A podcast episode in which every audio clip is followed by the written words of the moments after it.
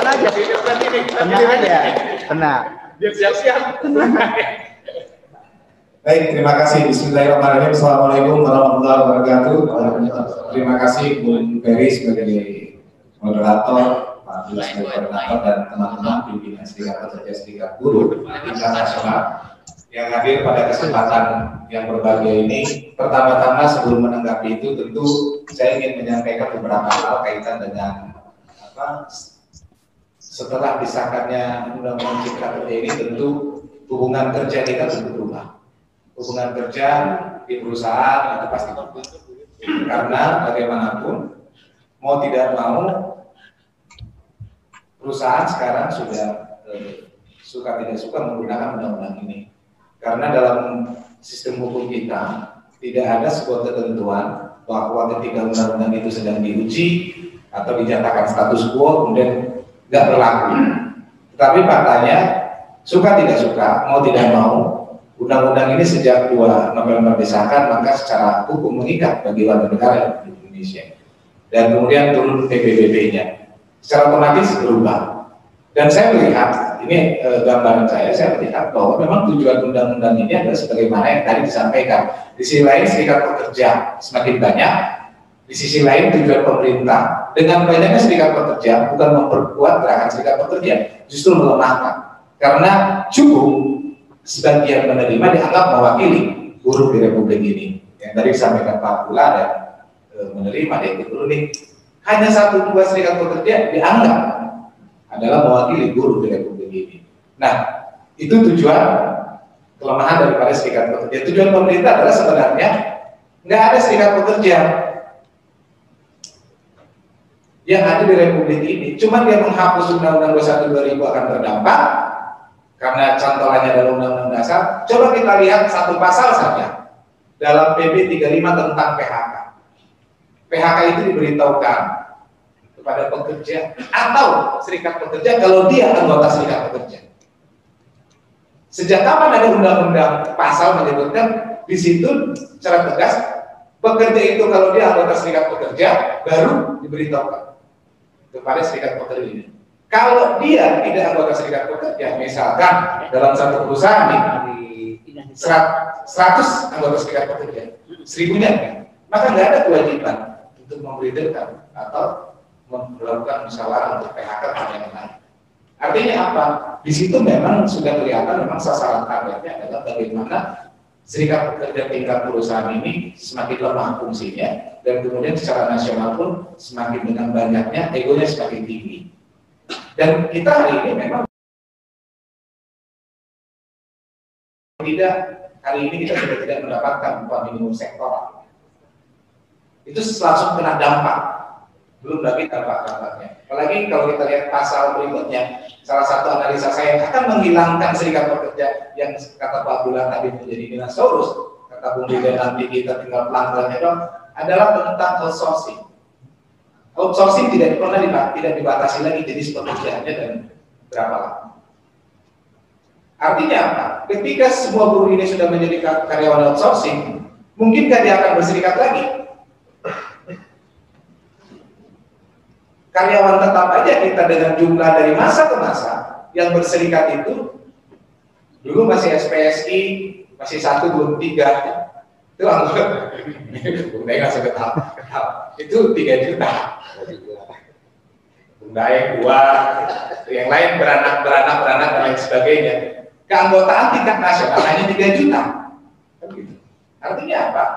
Secara karyawan tetap aja itu dari masa ke masa yang tiga juta. Apalagi dengan sekarang nanti outsourcing itu sudah boleh kepada semua jenis pekerjaan. Mungkinkah dia akan mau berserikat lagi? Rasa-rasanya tidak mungkin. Karena akan orang mencari selamat untuk dia dapat pekerjaan daripada di PHK. Maka dengan buruh tidak mau lagi berserikat, secara otomatis nggak usah dibubarin.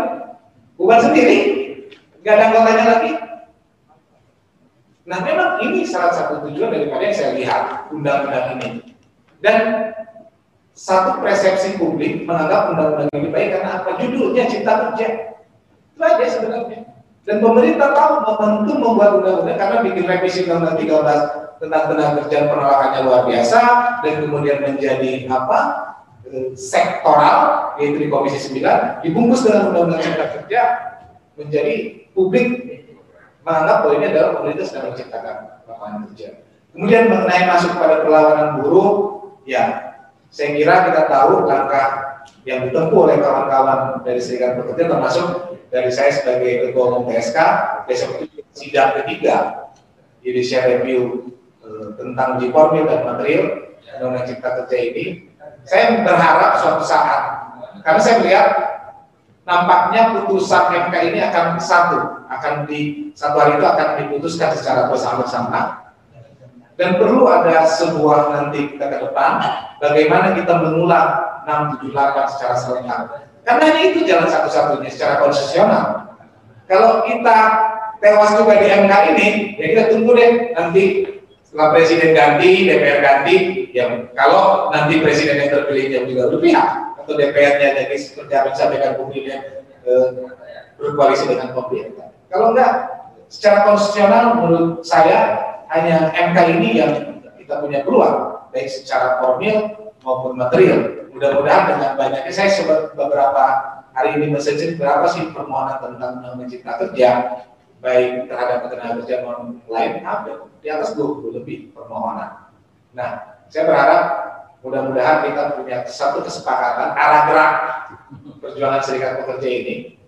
Bagaimana nanti ketika putusan MK, saya memprediksi ini akan diputus secara dalam hari yang sama, secara bersama-sama permohonan yang pertama adalah 101 yang diajukan KSPI dan KSPSI, kemudian ada ke 102, 103 diajukan oleh eh, KSPSI dan seterusnya sampai dengan eh, terakhir ada yang mengajukan. Saya membaca bahwa ini akan diputus secara bersama-sama. Maka oleh karena itu, menurut saya secara bersama-sama serikat pekerja yang tadi yang masih mempunyai semangat untuk melakukan perjuangan turun secara bersama-sama dilakukan tanggal 6 sampai mungkin tiga hari karena ini itu salah satunya karena kalau sudah diputus MK ditolak ya perkara yang lainnya pasti ditolak lah kalau itu pasangnya sama batu ujinya sama pasti sudah ditolak karena undang-undang MK-nya sudah berbunyi begitu kalau sudah diuji kemudian pasal batu ujinya sama ditolak ya pasti yang permohonan lain pasti ditolak. Jadi ini perlu kita pikirkan secara bersama untuk gerakan kita ke depan